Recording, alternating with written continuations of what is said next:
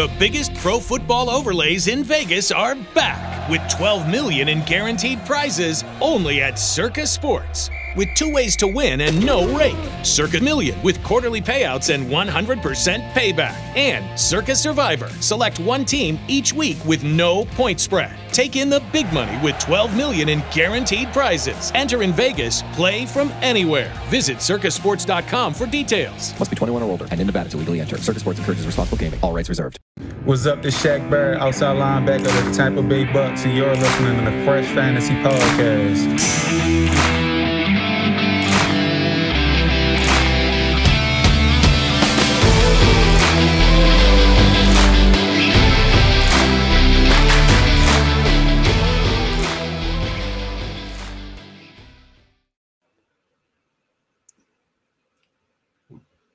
What is going on, everybody? I hope you're having a great day today. This is Alex from the Fresh Fantasy Podcast. This is the 32nd episode of season three. Today, we're going to be talking about buying or selling training camp hype, talking about guys like Brandon Aiyuk, Travis Etienne, Kyle Phillips, and whether or not we are in or out on what the beat reporters are saying.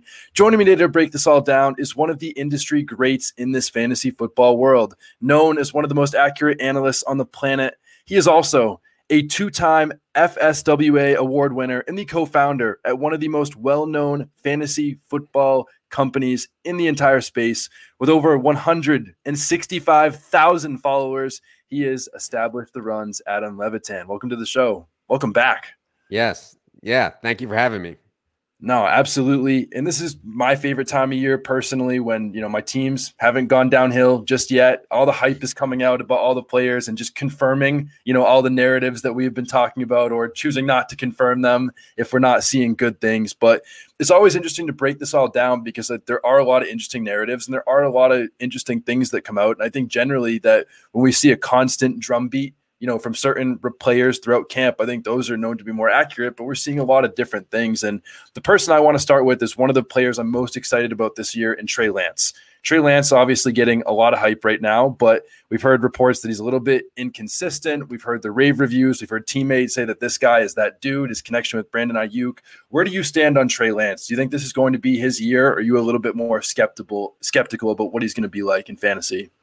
Yeah, I think that in today's fantasy, it is not the same as it used to be, where you could pick off a late round quarterback and have a ton of success. And so I, I think that taking uh, one of the quarterbacks that goes in like round four through seven is ideal. If I can do it, I won't force it. But if I miss on that tier of Lamar, Josh Allen, Lamar, um, uh, Kyler Murray, uh, Mahomes, etc., uh, I'm perfectly fine taking Trey Lance. I, I think that Trey Lance's floor is so high with his rushing ability and just with coaching, you know, like you see it with Justin Fields. I mean, the way they set him up to succeed is like a total disaster. Kyle is not going to let that happen. And so they also have, I mean, really good players, obviously, to throw to, and Deebo and Aiyuk and Kittle and and all those guys. So so yeah, I, I I am high on Trey Lance. I'll be I'll be taking Trey Lance when I miss on that kind of top tier there for sure. Agree. Lance and Hurts are the guys that I think are going to be targeting the most in a lot of my drafts. And like you said with Lance, I think Lance could be like literally what Jalen Hurts was last year, just on steroids. You know, and Jalen Reagor and Quez Watkins were top four like target getters in the Eagles offense. And then Trey Lance is the top three of, you know, Aiyuk, Deebo, and Kittle. I don't think it gets much better than that. And like you said, his floor is insanely high. And his ceiling is also insanely high if he happens to be even decent or pretty good as a passer. I think things are pretty interesting. But on that same note, sticking with that same team, what about Brandon Aiyuk? You know, Brandon Aiyuk, we've seen a lot of different sides of Brandon Aiyuk. We've seen good Brandon Aiyuk. We've seen doghouse Brandon Aiyuk. We saw him kind of really start to come into his own and play a lot better, you know, coming down the stretch of last year. And we've heard that he's dominating camp. He approached offseason the right way, just like every other player in the NFL. But are you buying Brandon Aiyuk and his connection with Trey Lance that people keep talking about? Are you more like Deebo's here, Deebo's back, Kittle is there. Aiyuk is just never going to be enough of a thing when it comes to those two guys in front of him.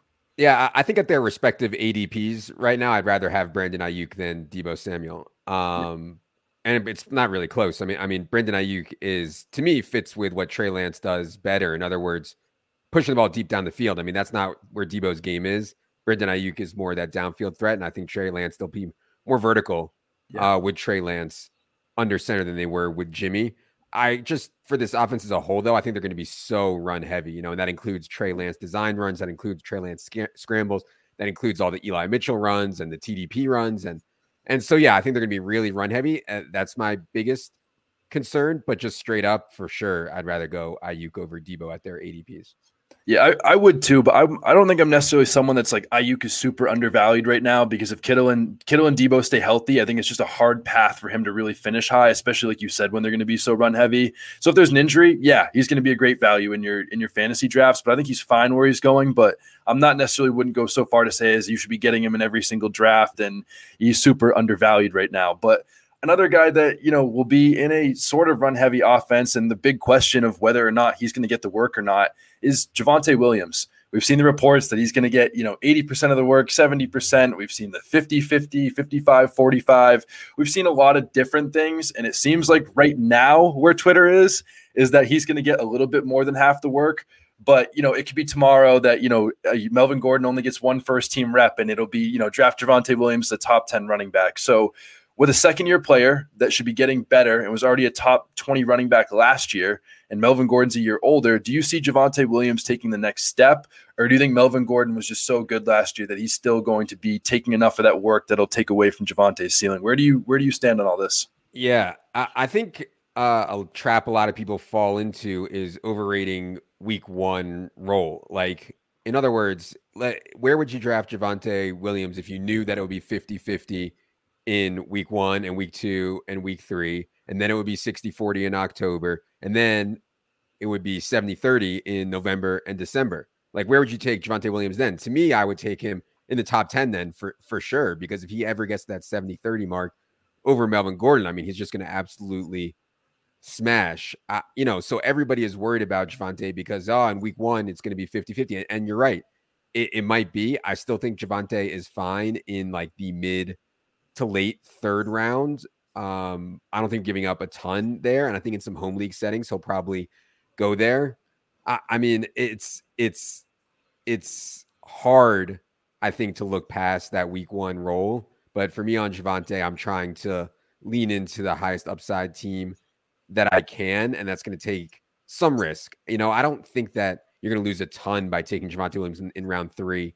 If he ends up 50 50 the whole year with Melvin Gordon, you might lose a little bit. But man, if he ever, you know, completely eclipses Melvin, um, then yeah, it's a smash. So, you know, I think the beat writer stuff at this time of year is is should be taken with a big, big, big grain of salt. A lot of guys are speculating. Of course, Melvin's working in with the first team right now. Of course, some guys are going to speculate that Javonte is way better. You know, that's just all all par for the course. I think just accepting the range of outcomes and thinking more than just week one, I think is is where people need to be on Javonte. Do you think it's within the range of outcomes that like he does something similar to Jonathan Taylor? Not he finishes running back one and he's the first pick in 2023 fantasy drafts, but like he's going in the mid second round. People are once again fading him because of the competition. I know Melvin Gordon is different than Marlon Mack and Nyheim Hines, yeah. but just where we're overrating the competition, the offense is improving. He's also going to be a lot better in his second because Jonathan Taylor was great in his first year.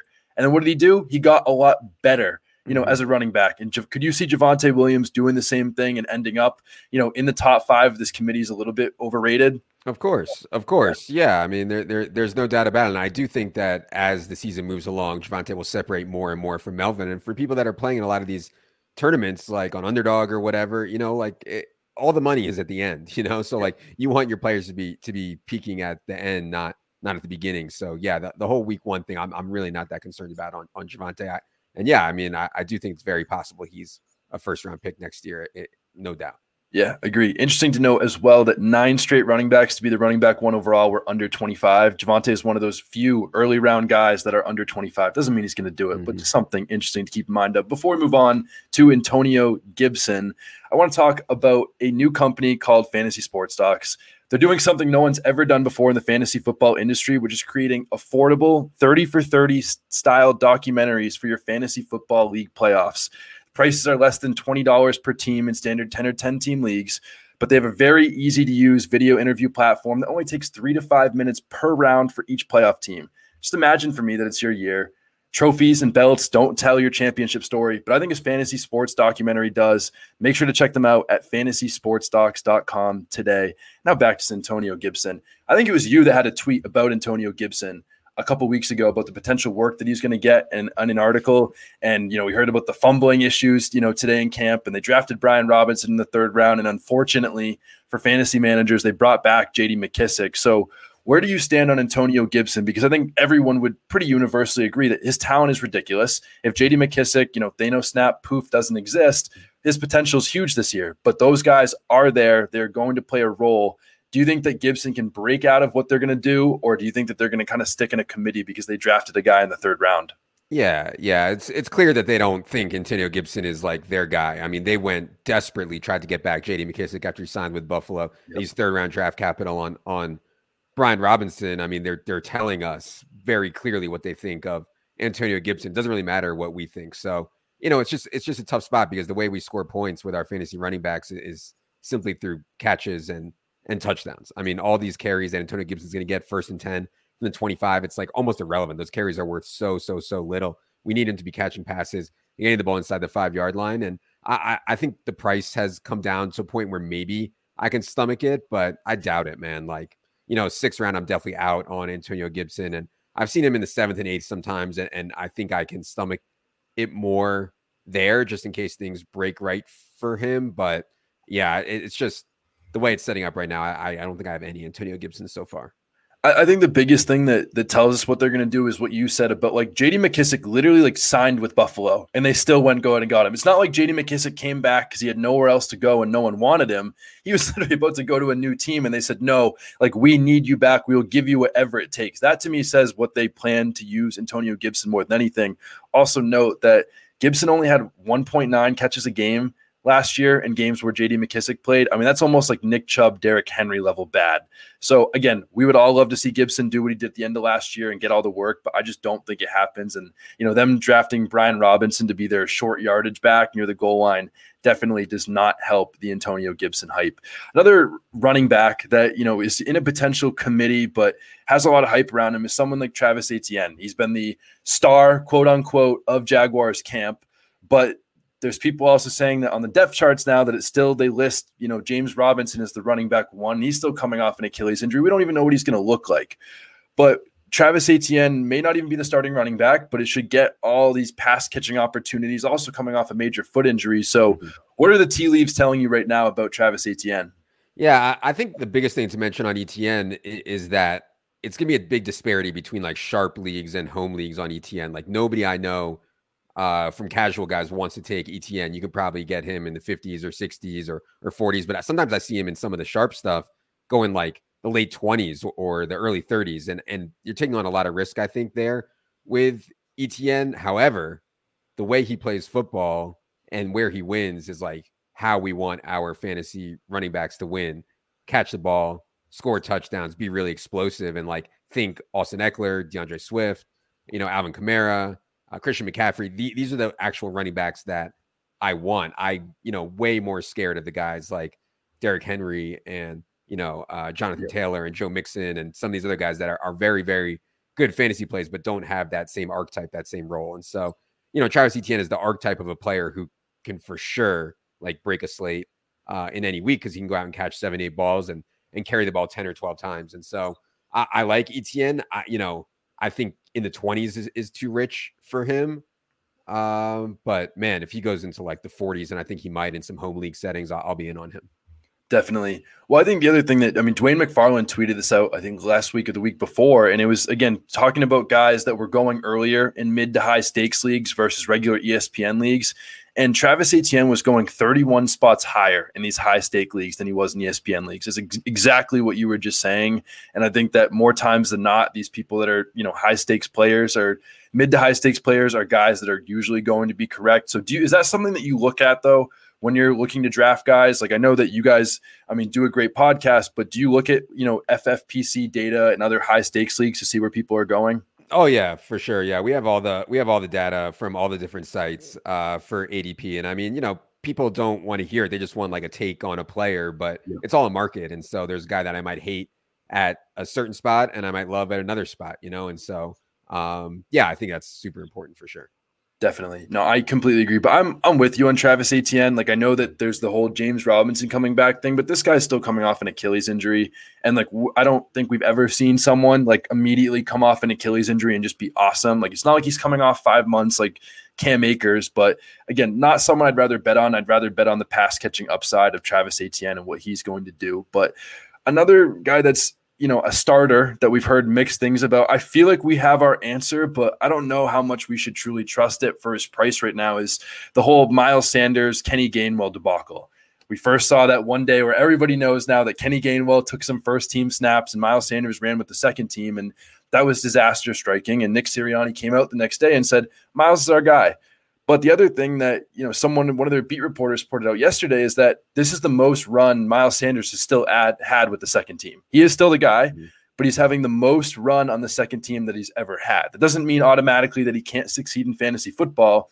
But do you think that Miles Sanders, at his price right now, which is pretty low, is worth drafting, or do you think that this is just going to be a headache of a committee through the whole season? Oh, it's going to be a committee for sure. I mean, there's no doubt they think Kenny Gainwell can play, and I mean, it, you know, it makes sense. You give Kenny Gainwell and Boston Scott for team reps because they're going to play with the first team in the regular season. I don't think it's that crazy at all. I would do the same thing. In fact, even if I didn't plan on, I would get everybody reps with the first team just in case guys in front get hurt. But anyways, you know, the, the issue with Miles Sanders, I think, is that they've shown uh, a willingness to use other people around the goal line, i.e., Jordan Howard, Jalen Hurts, Gainwell at times, Boston Scott at times. They've also shown uh, seems like they prefer Kenny Gainwell in passing situations. So you start to get into these spots, like I mentioned with Antonio Gibson, where if he's not really going to get the ball inside the 10 that much, and I think he'll get plenty in there and he'll certainly score plenty of touchdowns. I think he'll score, you know, four or five, six rushing touchdowns this year. I think is a fair expectation after zero last year. But if he's not going to do real damage there and also not going to catch passes, it's really hard for him to have a really good fantasy season. So I don't view Miles Sanders as like an upside pick at all. If I started with some type of like zero RB build where I didn't have any running backs and it got to me in the sixth round and Miles Sanders on the board, I would for sure take him in that setup. But um, yeah, if I already have some running backs, I think there's better upside plays around where he goes. Yeah, and and we've seen every year since Carson Wentz was still the QB there that like, okay, is this the year for Miles Sanders? He's he's finally going to break out this year. It's finally going to be the year he gets more work. And their offensive line's great, their offense is great, but it's been like that, you know, for a little bit of time now, and he still has not produced when they were the most like run heavy team in the entire NFL last year, and he still was not, you know, getting it done. I mean, he had nine or less carries in half his games last year which is just sad to see. Again, the talent is obviously there, but I agree with you. He's not just an upside pick because he's going, you know, later rounds could take over. Like, no, like there's other guys that they're using in different roles. And if they're going to be role specific, I don't think they're ever going to give Miles Sanders that work that we would like him to see. But one one last guy for the running back position before we move on to wide receivers for the Chiefs is Isaiah Pacheco. I think I might I could say that wrong, but we've heard that he has shades of Kareem Hunt in him because he's a later round guy that you know is producing big in camp. But I think that he's someone that's interesting. While he was a seventh round pick for them, but his only competition is CEH, who was like the worst running back out of all you know three Chiefs starting running backs at some point last year. But he did have gallbladder surgery, so obviously like he's going to come out and be the second coming of Barry Sanders this year. But Jerick McKinnon's there. He's over 30. He's not going to do anything. Ronald Jones has not been getting like almost any work with the top two teams. So he might have to beat out, you know, the gallbladder CEH and that is his path to starting on what should be a still pretty elite offense. So is he someone that you're buying at all, or do you think this is just our usual, you know, late round running back training camp pipe that we're getting? I, I think that Pacheco can actually play. He's his measurables – coming out of college were really, really good. He looks like a really explosive player. I think to start the year, they'll have Jerick McKinnon uh, in that role, but Pacheco plays on special teams. So, uh, you know, the Ronald Jones stuff, I know a lot of people laughed at the guy who left Ronald Jones off the final roster. I don't think it's that crazy to think that they'll roll with CEH, McKinnon, and Pacheco at yeah. running back. But, uh, you know, if Ronald Jones ends up making the team and CEH is there and uh, McKinnon is there, I think it's hard for Pacheco earlier in the season, but he's certainly someone that I'm watching. I mean, you know, very explosive athlete playing with Patrick Mahomes. Like you don't need you don't need to do a lot. Exactly. And it's not like this is like Darwin Thompson a couple years ago, where his, his ADP was really starting to creep up. Like his ADP is not, you know, started to creep up. I know we are, you know, one training, uh, one preseason game away from a big run of him rocketing up. But I think right now, where he's going for free in your draft, he's definitely someone that's worth like a late round stash. And if he's somehow on your dynasty waiver wire, definitely someone to go grab. But let's move on to wide receivers. I'll start off with one of the best wide receivers in the NFL, and Michael Thomas. I mean, he really has not played much in two years, but he's gotten nothing but from rave reviews, even from guys like Nick Underhill that have been really on Michael Thomas and what he's going to do. And we've heard so many conflicting reports, but everything that coming out is positive. Do you think that we could just walk onto the field and return to old Michael Thomas? Or do you think that, okay, it's been two years, he's you know, we don't know what we're going to see. How do you feel right now where he's going? Because he's creeping up into like the fifth or sixth rounds of drafts, which could be a steal, or it could be we're all crazy for believing that he was going to come out after two years. Yeah, I don't take any Michael Thomas. I, I think that when you miss two years and you're still maybe not 100%, you know, he started the year, started camp out a little bit banged up um, with the foot still. And, and so, yeah, even if he's close to 100%, there's other problems too. I think the way his he wins is the way Drew Brees won short. Quick hitting passes. That's not the way Jameis Winston wins. You need real accuracy when you have those really small windows like Michael Thomas creates on those outs and the slants. I'd also say they added a lot of competition. I mean, they added Chris Olave, they added Jarvis Landry, and then you also have the, the Jameis Winston, you know, wants to go deep. It's not where Michael Thomas runs his routes. And so, I, you know, I get that people are excited about Michael Thomas because he was such an outrageous dominant fantasy player for a few years there. And it was amazing when he was clicking with with Drew Brees, but I think that that ship has sailed and and I'll definitely be out at, at, at a fifth or sixth round ADP. Yeah, I just I don't want to be taking that big risk in the fifth or sixth round because that's the same round that I'm I could be drafting Jalen Hurts or someone like that instead. I actually don't hate where he's going. I just think at that point in the draft, I'd rather draft someone like Amon-Ra St. Brown or, or Jalen Hurts at that point. Like those are the guys that I want in that range. I don't hate his price. I wouldn't say I'm out. There's just a lot of other guys that I'd rather have where he's going. And I think that the range of outcomes where, you know, Michael Thomas, you know, hops off his ferry and magically comes back onto the field and is like a top five wide receiver, I just don't see that as super realistic. I think you made a great point, though, about the competition because not only Olave, Jarvis Landry, I think Deonte Harty is also someone that, you know, made some big plays when he was playing last year and I think he's interesting. But I agree with you. And again, if Alvin Kamara's situation is not resolved, he's going to command some targets. I think that it's just too narrow of a road that we'd have to walk for Thomas to come out on the other side and magically be, you know, exactly what we were hoping for. Another guy that we have a lot of hope for is Elijah Moore. You know, he was the star of the Jets camp so far. You know, it seems like he's got a great connection with every QB, but my worry is that the QB play could hold him back. And I'm not, this probably isn't a fair comparison to make, but it reminds me of someone like Terry McLaurin a couple years ago, where I think the talent is absolutely there in every sense of the word but and I want to draft him in every single league. But if Zach Wilson like is not that dog that he's shown, you know, over the last couple months, like we don't know if Elijah Moore is going to be, you know, able to really break out unless Zach Wilson and him have a good connection. So where do you stand on Zach Wilson and how that's going to affect Elijah Moore for this coming season? Yeah, I, you know, I, I think Zach Wilson was tough to evaluate last year, given the offensive line play, some of the scheme problems. But man, he looked so, so, so, so, so bad. Good. And so, yeah, it's hard. I would say that if Zach Wilson even looked a little bit better, Elijah Moore would be going way higher. So I think that it's it's baked in. You know, they've certainly added a lot of competition. I think they actually have a pretty good offensive team now, all around. You know, from from running backs to wide receivers to tight ends. It's just the quarterback plays the question. So yeah, I you know I'm fine taking Elijah Moore. I'm certainly not like running to take him because the Zach Wilson concerns, but man, Zach Wilson just has to get a little bit better. And maybe with offensive better offensive line play, which I think they'll have this year, he he can do so. So I'm I, I wouldn't say I'm out on Elijah Moore, but you know, um, I think he's interesting for DFS at the beginning because no one is going to give Zach Wilson a shot. So definitely something I have my eye on there.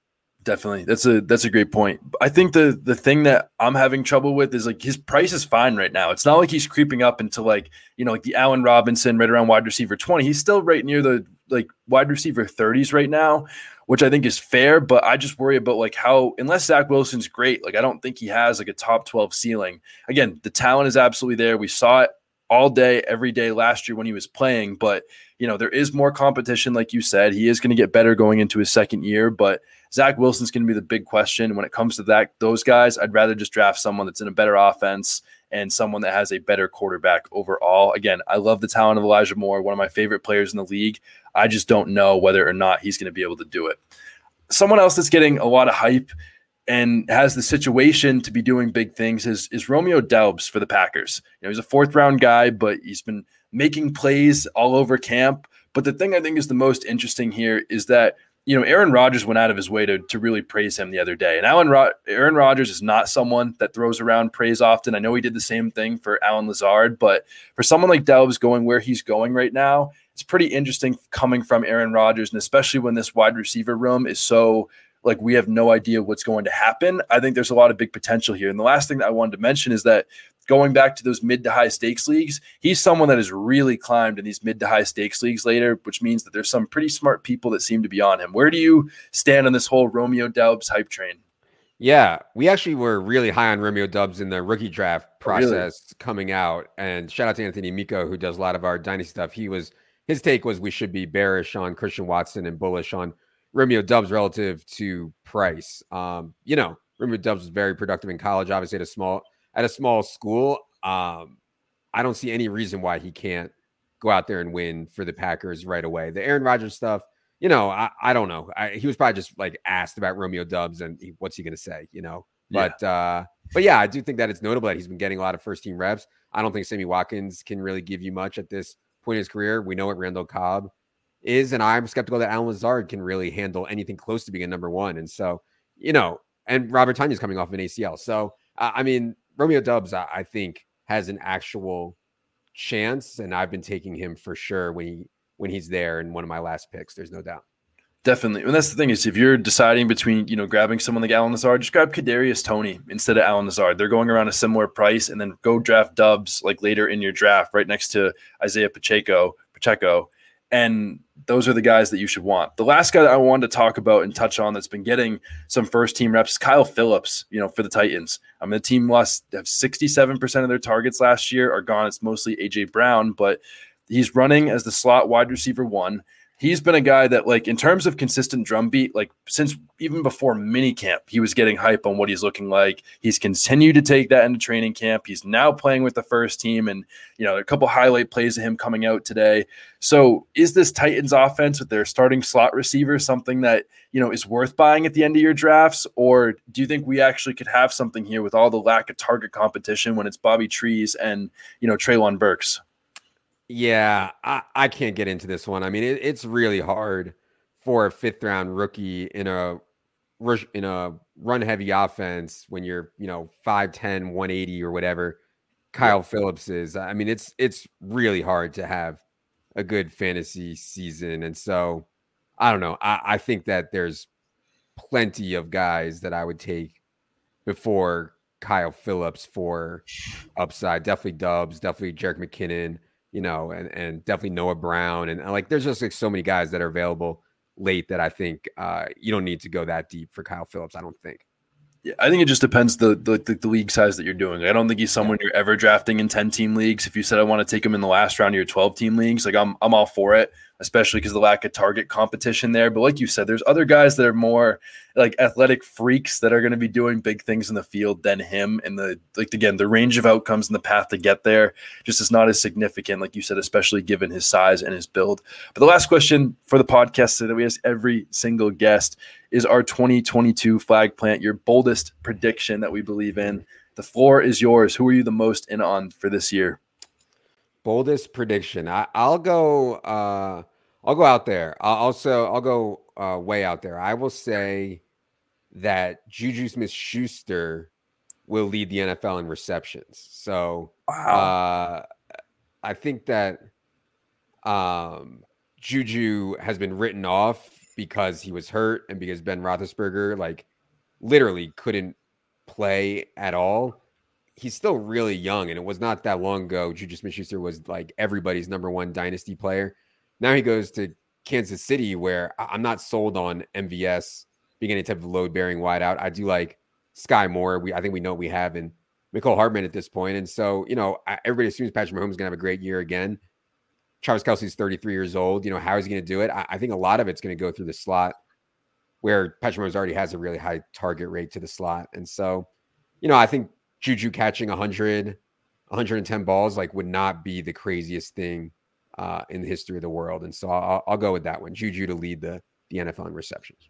What do you say to the people that are saying Juju's washed? Diontae Johnson was, you know, producing with Ben Roethlisberger. There's no way Juju has it. What do you say to those people? Yeah, yeah, Juju's washed. He's 25 years old. I mean, I, I think I, I, I, think that there's there's definitely some merit that Juju was outplayed by Diontae and and targets per route run and all that. But man, I mean, you know, I think going to play with Patrick Mahomes is is all bets are off. I think going forward. Definitely. I, I I totally like that bold take. The only thing with Juju is I know like in reception perception, none Matt Harmon, not the yep. greatest player getting open, but what is he good at? He's getting good at when he's getting schemed open. And I don't think there's any place that he could go to in the NFL that is perfect for scheming him open and playing exactly to the strengths that he has, even though he's fallen off a cliff at 25, than than Juju. So I, I like that take. I think that's super respectable. Before we get out of here, it's been a pleasure having you on the show, buying and selling some training camp news with you. But before we go, you're doing a lot of great things at Establish the Run. So please tell the people where they can find them, where they can find you, and anything else that you want to plug. Yeah, we just, uh, I would recommend anyone who hasn't checked us out, check out the free podcast we do. You can just find it anywhere podcasts are found, establish the run. Podcast is free and you can see what, what we're all about there and, and take it from there. Absolutely. But it's a pleasure having you on the show. It's been a pleasure with you listeners listening along today, talking fantasy football all year round. This August is the best time to do it. Because as always, you guys already know, please leave a review. You guys already know what to do. And I hope you all have a great rest of your day.